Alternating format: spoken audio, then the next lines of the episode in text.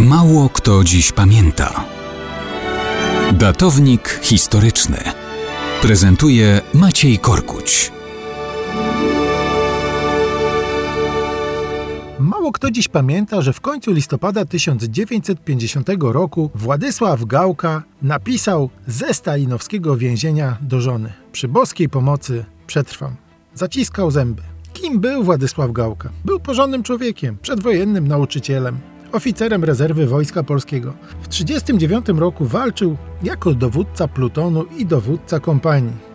Wzięty do niemieckiej niewoli, uciekł i dołączył do oddziałów Henryka Dobrzańskiego Hubala, ale złożony chorobą wrócił w rodzinne strony. Powiecie bocheńskim tworzył struktury Narodowej Organizacji Wojskowej. Był jej lokalnym komendantem i wraz z nią złączył się z Armią Krajową. Zarządzał jako oficer AK Wydziałem Organizacyjnym Okręgu Kraków. Kiedy weszli do Małopolski Sowieci, został aresztowany. Nie rozszyfrowano go jednak. Posługiwał się fikcyjnym nazwiskiem.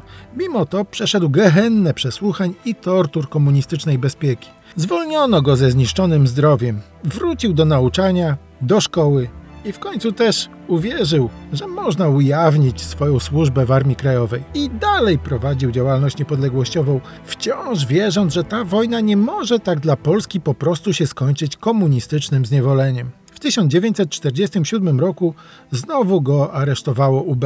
Skazany został na karę śmierci. Po pół roku usłyszał, że zamieniono mu łaskawie wyrok na 15 lat więzienia. Za więziennymi murami, wznosząc się na wyżyny optymizmu, paradoksalnie, mimo brutalności UB, mimo skrajnie trudnych warunków, uważał się za człowieka wolnego. Tak oto pisał do żony. Więźniem nazywam tego, co drży przed utratą tak zwanej wolności i płaci za nią upodleniem. Dlatego jestem najbardziej wolnym człowiekiem. Zresztą, co znaczy być wolnym? Mnie się zdaje, że być wolnym czasem łatwiej tutaj za kratami, niż tam u was na zewnątrz. Zwolniony w 1956 roku w dalszym ciągu był wzorem upartego optymizmu i przywiązania do ideałów i marzeń o prawdziwie niepodległej Polsce.